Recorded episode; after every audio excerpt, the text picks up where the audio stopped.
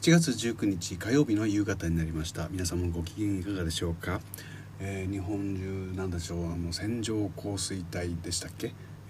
なんか雨がずっとざわざわ降っているところが出たりとかしながら、多分雨漏りどころか洪水みたいなことが起きているようですけれども、東京もね降ったりやんだりひどいですけれども、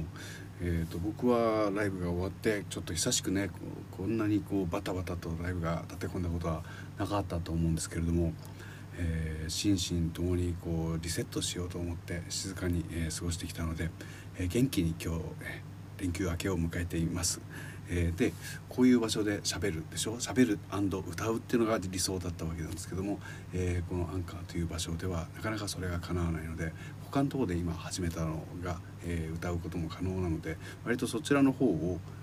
面白がって今やっています。でもこちらでも少しは喋ろうかなと思っていますけれども、あちらの方を聞いていただければ嬉しいかなと思っている今日この頃です。